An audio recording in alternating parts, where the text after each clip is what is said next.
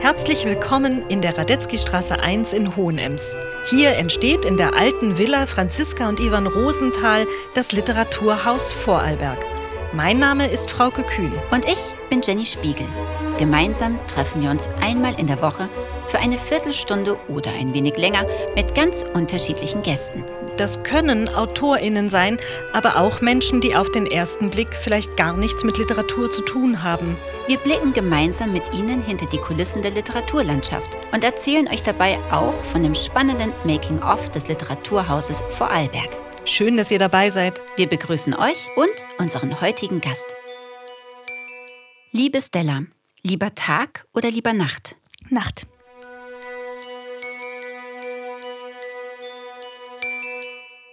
Sie war vier Jahre alt, als sie ihre erste Geschichte geschrieben hat. Die Jugendjahre hat sie laut Aussagen von Freundinnen verschlafen, weil sie ihre Nase hauptsächlich in Bücher gesteckt hat. Und mit 22 Jahren hat sie dann ihr erstes Buch veröffentlicht. Jetzt ist sie Bestsellerautorin von Young Adult and New Adult Romanen, bedient die Sektoren Romance und Urban Fantasy und lebt jetzt nach Lebensabschnitten in Bad Gastein und München in Vorarlberg. Herzlich willkommen in der Radetzky Straße 1, Stella Tack. Dankeschön. Ich freue mich, dass ich da sein darf. Es ist aber tatsächlich so, dass ich mein erstes Buch mit 19 veröffentlicht habe. Mit 22 habe ich meinen ersten Bestseller geschrieben. Mein erster Romance-Roman. Äh, davor bin ich aber eingestiegen als Fantasy-Autorin tatsächlich. Äh, mein erstes Buch war Lucifer. Ähm, muss man nicht kennen. Das kennt auch niemand. Und ähm, danach kamen tatsächlich Warrior and Peace beim Drachenmond Verlag. Das war mein kleiner Verlag. Aber ich hatte das Glück, sehr, sehr früh von einem Agenten gefunden zu werden. Ich kam mit 21 damals zum Ravensburger Verlag. Das ist ein großer Publikumsverlag. Das kennt man vielleicht eben von den Kinderspielen, oder? Und die haben auch Kinderbücher, aber auch eine Jugendbuchgruppe. Und ich wurde damals eingekauft, weil sie neu und jung sein wollten. Und ich war beides. Und da hatte ich damals Kiss Me Once geschrieben und das war mein erster Durchbruch sozusagen. Der hat sich sehr, sehr oft verkauft. Wow, da ist auch die ganze Reihe dann daraus entstanden, oder? Genau.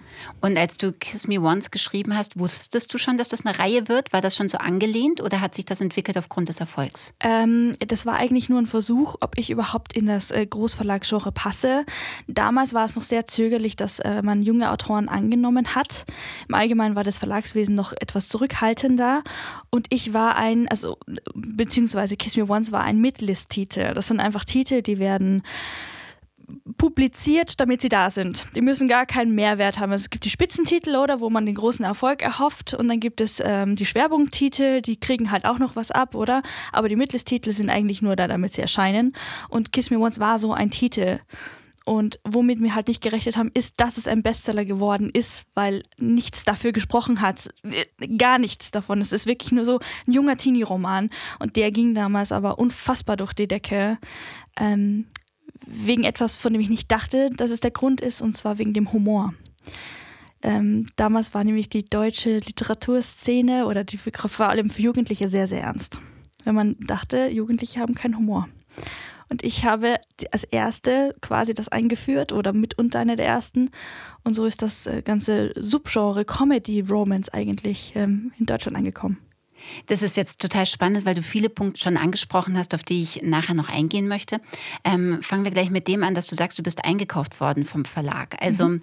wie kann ich mir das vorstellen, wie deine Karriere begonnen hat? Es war also so, dass der Verlag bewusst eine Autorin oder einen Autor gesucht hat, ähm, die das Genre bedient, was sie jetzt eröffnen möchten in ihrem Verlagshaus?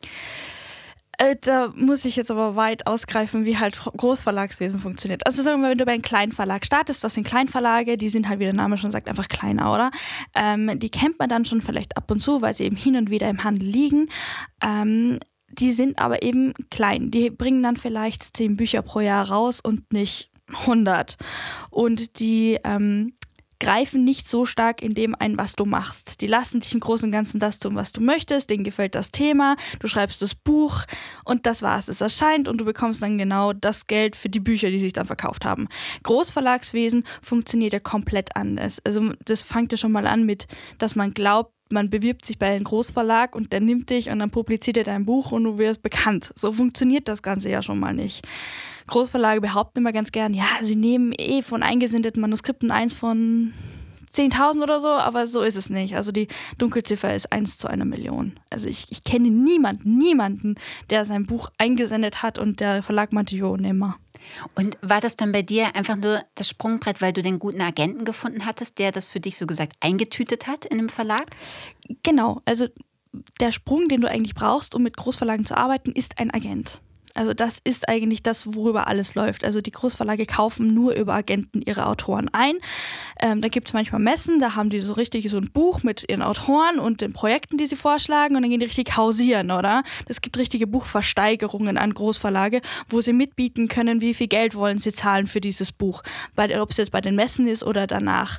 Es gibt aber auch äh, Verlage, die sagen, okay, wir wollen ein bestimmtes Trendthema haben und dann suchen sie, welche Autoren sie dafür interessant finden und fragen dann bei beim Agenten an und der Agent redet dann mit dem Autor. Also es ist durchaus so, dass du eigentlich eingekauft wirst für eine gewisse Sache.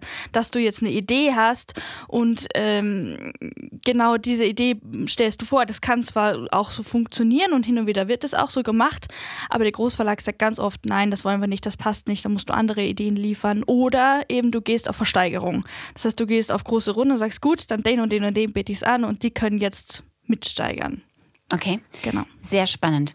Ähm, fangen wir mal noch ein bisschen früher bei dir an. Wenn ich mir jetzt so deine Karriere anschaue und du erinnerst dich jetzt zurück an die 19-jährige Stella, ähm, inwieweit unterscheidest du dich jetzt inzwischen von deinem jüngeren Ich? Ich bin gefestigter und nicht mehr so unsicher. ähm, was man vielleicht wissen muss, ist, ich habe Legasthenie schon von Anfang an. Das äh, fiel mir sehr, sehr schwer. Ähm, jetzt nicht Grammatik zu verstehen, aber im Großen und Ganzen Groß-, Kleinschreibung, Komma. Äh, immer wenn ich dachte, ich wüsste, was ich tun muss, war es genau das Gegenteil. Das ist ein bisschen schwierig. Als Legastheniker denkst du einfach immer das Gegenteil. Du lässt dich verunsichern. Sobald du drüber nachdenkst, machst du absolut das Falsche. Und darum hat eigentlich alles dagegen gesprochen, dass ich Autorin werde. Ich war aber wirklich sehr verloren als Jugendliche, weil ich wusste, dass normale Berufe einfach nicht mein Ding sind. Ähm, ich habe mich nicht ich habe mich nicht gesehen in einem normalen Beruf, in einem, in, einem, in einem Büro oder als Kellnerin oder als alles, wo gefühlt alle anderen kein Problem dazu hatten. Dann blieb mir nur das Studieren, aber mit Legasthenie studieren ist auch so eine Sache. Ne? Und ich wusste, ich möchte Autorin werden, aber ich wusste nicht wie und ich habe mich sehr verloren gefühlt. Und dieser Prozess rauszufinden, dass es niemand interessiert, wie viele Fehler du eigentlich machst, dass es darauf ankommt, wie du dich als Person verkaufst oder auch wie dein Schreibstil ist, ob du ein, Einstell ein Alleinstellungsmerkmal hast. Das ist ganz, ganz wichtig. Aber das konnte mir früher halt niemand sagen. Früher hieß es halt, wenn du Autorin werden willst, musst du Literatur studieren oder, weiß ich nicht, über die Publizistik gehen oder, oder die Wege dahin waren unmöglich für mich zu erreichen. Aber dass ich es dennoch geschafft habe und erfolgreich damit sein kann, indem ich einfach ich selbst bin, das hat mir sehr viel Lebensqualität geschenkt. Und das ist der größte Unterschied. Jetzt hast du ja nicht nur einen Bestseller geschrieben, sondern wirklich gleich mehrere und man hat das Gefühl, dass ein Bestseller den anderen jagt bei mhm. dir. Ähm, ist Erfolg Zufall oder warst du mit den Geschichten zur richtigen Zeit am richtigen Ort? Wenn du auch sagst, dein erster Roman ist überraschend zum Bestseller geworden, kannst du es dir jetzt erklären, womit das zusammenhängt? Es ist immer Zufall im Spiel und es ist immer das richtige Buch zum richtigen Zeitpunkt mit dem richtigen Cover. Aussehen eines Buches macht viel aus. Ich weiß, es sind alle so, don't judge it, ne? Also, don't judge the book by its cover. Das ist aber, sage ich mal, in der Jugendbuchliteratur eigentlich gang und gäbe. Dass dieses pinke, glitzernde Buch genau den Geschmack getroffen hat, war schon mal guter Zufall, dass die Leute dahin gegriffen haben. Der Inhalt, der genau zum richtigen Zeitpunkt kam, war in dem Sicht natürlich von mir gewollt, aber auch Zufall, dass es genau den Zuspruch gefunden hat. Und ich denke, es ist beides. Natürlich kann ein Bestseller auch hausgemacht sein und wenn du einmal Bestseller-Autorin Autorin bist, ist es viel, viel leichter, wieder Bestseller zu schreiben. Der Weg dorthin ist schwierig. Und ein Verlag kann natürlich mit ganz viel Geld und mit ganz viel Power auch einen Bestseller einfach generieren. Die Frage ist nur, hält, hält, halten sich diese Bestseller auch? Verkaufen sie sich langfristig oder sind sie nach einer Woche quasi schon wieder weg? Weil es macht den Unterschied, ob du nur eine Woche auf den Bestsellerlisten bist oder viele Monate oder vielleicht auch Wochen. Es macht einfach den Unterschied. Und da ist dann halt zwischen Glück und Handwerk und dem, was der Verlag macht, ein, ein krasses Zwischenspiel. Und hast du irgendwie Einfluss auf das Cover oder Mitspracherecht oder auf den Buchschnitt? Ich habe jetzt Kolleginnen, die haben mir gesagt, sie haben ein sehr starkes Mitspracherecht. Ähm, ich nehme an, es kommt auch ein bisschen darauf an, wie streng ihr Agent ist. äh, wie der Verlag äh, die Politik hält. Du hast natürlich ein Vetorecht. Wenn dieses Cover dir absolut nicht gefällt dann, und du sagst, nee, ich bringe das nicht übers Herz, dieses Buch zu veröffentlichen, dann tun sie es meistens nicht. Ähm, jetzt kann ich halt sagen, ich will keinen Menschen zum Beispiel aufs Cover. Ob das wirklich dann so umgesetzt wird, ist 50-50. Und wie geht es dir persönlich? Gab es bis jetzt ein Buch, wo du mit dem Cover nicht zufrieden warst oder warst du immer mit begeistert, wenn du das Ergebnis gesehen hast? Dazu muss man vielleicht wissen, dass ich mit der Zeit mit dem Großverlag gelernt habe, dass ich gar nicht mehr die Zielgruppe meiner eigenen Bücher bin. Äh, ich hätte wahrscheinlich Cover anders gewählt, aber ich denke, da hat tatsächlich der Verlag den richtigen Riecher gehabt. Sie wissen, was die Zielgruppe will. Aber ich bin jetzt 28, ich weiß tatsächlich, ich kann, also mein Geschmack ist anders wie der einer 14-Jährigen. Das ist tatsächlich so. Darum, manchmal sehe ich, mir, sehe ich mir ein Cover an und dann diskutieren wir und natürlich, wenn mir eins gar nicht gefällt, sage ich, nee, es äh, kommen dann auch Cover dann raus, wo ich sage, die hätte ich nicht so genau genommen aber sie kommen unfassbar gut an beim Publikum und darauf kommt es an und dann lebe ich damit auch gut und dann mag ich die auch, weil alle anderen sie mögen. Und wie sieht es aus mit dem Buchschnitt? Ist genau. der wichtig? Genau, also Buchschnitt kam jetzt auf in den letzten Jahren. Es kam aus Amerika der Trend vor circa, ich denke, fünf, sechs Jahren oder so. Ich hatte damals mit einem meiner Bücher dem Verlag bereits vorgeschlagen, machen wir doch Buchschnitt. Da hatte das noch kein deutsches Buch. Und der Verlag hat mir gesagt, das tun sie nicht, weil das rentiert sich nicht. Tatsächlich ist es so, dass Buchschnitte, also diese bunten Seiten oder, oder die verzierten Seiten am Rand, sind so teuer, dass ein Verlag nichts daran verdient in der ersten Auflage. Ganz lang haben sie sich deswegen geweigert, das zu machen. Jetzt ist es aber so, dass diese Buchschnitte die Verkäufe unfassbar ankurbeln. Also wir reden hier wirklich das doppelte, dreifache an Verkaufszahlen, nur weil dieses Buch einen Buchschnitt hat. Und man muss dazu wissen, es geht ganz stark um diese ersten ein, zwei Release-Wochen, um die Vorbestellungswochen. Du willst nämlich geballte Verkäufe haben, damit dein Buch auf der Spiegel-Bestsellerliste landet. Ganz viel im Großverlag geht darum, landest du auf der Spiegel-Bestsellerliste oder nicht. Und natürlich macht es einen Unterschied, ob dein Buch jetzt ähm, 500 Vorbestellungen hat oder 4000. Weil für einen niedrigen Platz am Spiegel, sagen wir mal, du brauchst Platz 20, das ist zwar agil, also je nachdem, wie viele, wie gute Bücher auf dem Spiegel gerade sind, ändert sich die Zahl. Aber für einen unteren Platz brauchst du ca. 5000 bis 6000 verkaufte Bücher pro Woche. Das heißt, dieser Buchschnitt generiert schon mal sehr gut, dass du einen Bestseller schießen kannst. So, wer bekommt also Buchschnitt? Der Spitzentitel. Also von dem, wo sie ausgehen, sie verkaufen die erste Auflage ab und können dann die zweite Auflage machen und daran dann verdienen. Das hat für große Diskussionen gesorgt unter den Autoren und für großen Stress. Ich selbst bin inzwischen schon fast kein Fan mehr von dem. Ich verstehe, dass das aus Benutzersicht oder aus Nutzersicht der Leser das total schön ist. Selber ist es aber eine richtig krasse Sache inzwischen weil das für Reibereien sorgt, weil man sich immer denkt, warum kriegt sie den Farbschnitt, nicht ich? Ähm, und das ist halt ein Wirtschaftsunternehmen. Ein Verlag ist schlichtweg ein Wirtschaftsunternehmen, das ja auch guckt, was verkauft sich. Und dann gibt es ja diese Sachen mit, machen Sie einen einseitigen Buchschnitt, machen Sie einen dreiseitigen Buchschnitt. Ist dieser Buchschnitt giftig? Weil es gibt ja auch giftige Farben. Ravensburger zum Beispiel darf keine giftigen Farben verwenden. Das heißt, es ist nochmal teurer. Und dann am Ende landen lauter Bücher mit Buchschnitt am Spiegel, die es eventuell ohne dem gar nicht geschafft hätten, treiben aber das Ganze so hoch, dass andere Bücher, die normalerweise auf Spiegel gewesen wären, es gar nicht mehr hoch schaffen, weil du dann tatsächlich unmögliche 8.000 bis 10.000 Exemplare verkaufen musst, 15 sogar pro Woche, um überhaupt einen Platz darauf zu ergattern. Das heißt, Buchschnitte sind toll, aber sie verfälschen sehr, sehr viel. Also es, ist, es, es pumpt das Ganze so unfassbar auf, dass es dann schon so wenig mit dem Inhalt zu tun hat. Das steht natürlich in der Kritik, das fällt auch auf. Die Leute sind unzufrieden und dennoch kaufen sie das schöne Buch. Und nicht mehr der Inhalt steht im Vordergrund, sondern die Optik des Buches, vor allem in dem Segment, in dem du schreibst, oder? Also ich nehme an, gerade bei Jugendlichen und jungen Erwachsenen ist das sehr, sehr wichtig, das ist, es ist essentiell. Also muss man wirklich sagen, es macht ganz viel aus. Äh, Social Media macht ganz viel aus. Äh, Blackbird zum Beispiel ist jetzt schon zwei Monate, äh, im Laufe der letzten zwei Monate TikTok-Bestseller. Das macht einfach unfassbar viel aus. Ja. Wie gehst du mit ähm, TikTok und deiner Community um? Musst du präsent sein? Sehr. Ich muss dazu sagen, äh, TikTok ist tatsächlich etwas, das eher mich entdeckt hat, als ich TikTok. Ähm, ich bin halt einfach so viel am Arbeiten, auf das mir da ein bisschen die Zeit fehlt. Das ist richtig doof. ähm, aber tatsächlich ist es so, dass es jetzt nicht nur die Spiegel-Bestsellerliste gibt, sondern auch die TikTok-Bestsellerliste. Und die wurde vor zwei Monaten, ich glaube, bei der Leipziger Buchmesse zum ersten Mal revealed. Und es war eine große Überraschung, dass Blackbird Academy tatsächlich äh, unter den Top 5 war, als einziges deutschsprachiges Buch quasi das macht einfach viel aus, weil du Sichtweite hast, weil du dadurch ganz anders präsent bist, ähm, weil du ganz anders damit werben kannst.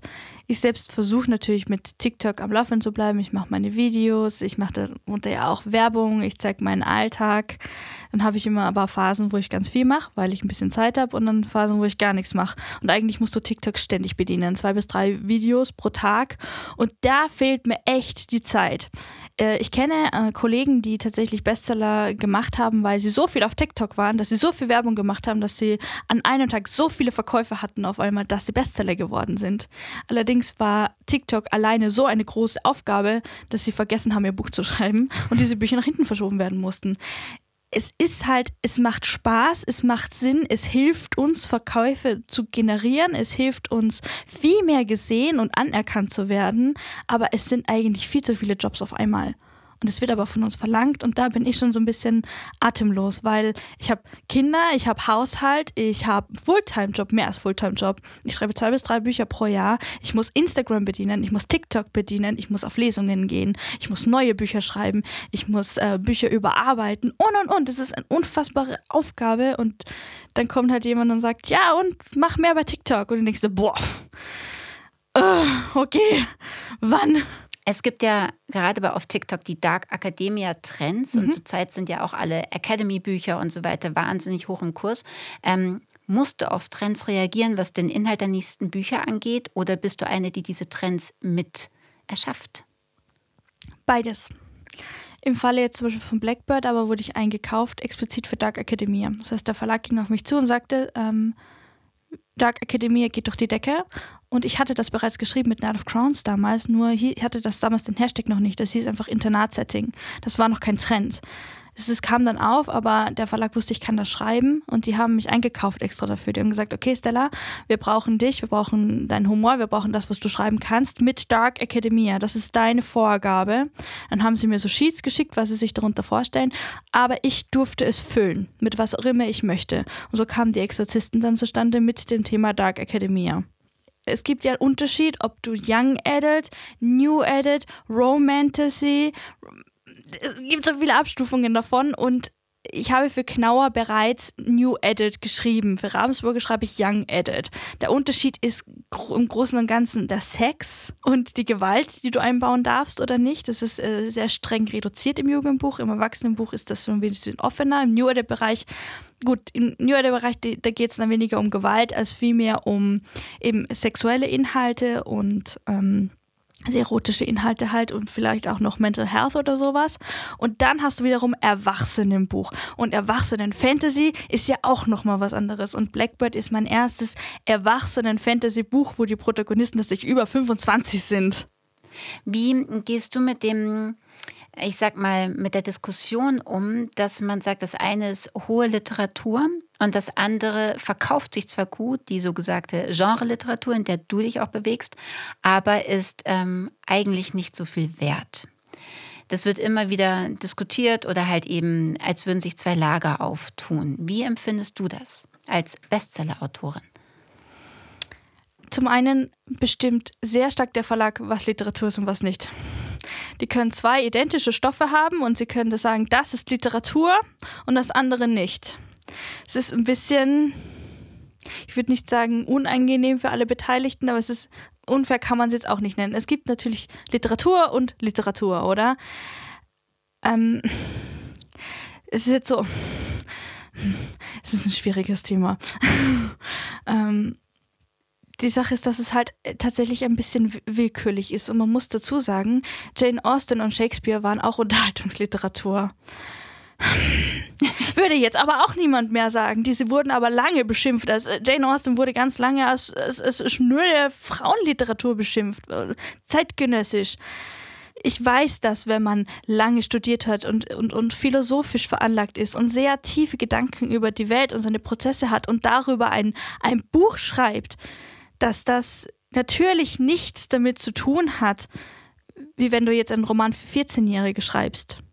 Aber sie sind von uns abhängig, meiner Meinung nach, weil die 14-Jährigen werden nicht die tiefgreifenden Gedanken lesen am Anfang. Sie werden sie gar nicht verstehen, wenn sie gar nicht anfangen zu lesen. Wie sollen sie denn dahin kommen? Sie fangen mit uns an.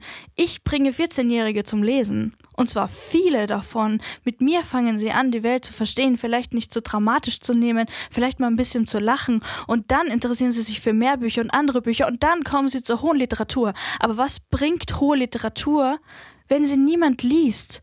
Wir sind co-abhängig voneinander. Und darum dieses Naserümpfen, wieso, wieso, wieso tut man das überhaupt? Das macht doch überhaupt keinen Sinn. Und ich kenne meine, meine Auflagzahlen. Ich weiß, wie viele Menschen ich erreiche. Und wie, wieso sollte man darüber die Nase rümpfen? Weil nochmal, mit uns fängt es ja eigentlich an. Mhm. Und dann habe ich dich ganz am Anfang gefragt, lieber Tag oder lieber Nacht? Warum die Nacht? Äh, gibt ja immer, also auch hier teilen sich die Autoren zwei Lager. Eine, äh, die Autoren, die um 5 Uhr morgens aufstehen und äh, schreiben und diejenigen, die um 10 Uhr ähm, nachts anfangen und schreiben und ich gehöre zu letzteres. Weil ich äh, bin eine Nachteule, ich bin kreativ in der Nacht. Wie bringt man deiner Meinung nach eine Geschichte gut zu Ende? Mit einem Cliffhanger, immer. Ja, liebe Stella, dann erwarte ich voller Spannung deinen nächsten Roman, deinen nächsten Bestseller und deine nächsten Buchreihen. Und vielen Dank, dass du heute da warst. Dankeschön. Ich freue mich, dass ich da sein durfte.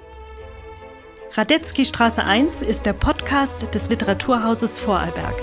Ihr findet ihn auf unserer Website literatur.ist und überall dort, wo es Podcasts zu hören gibt.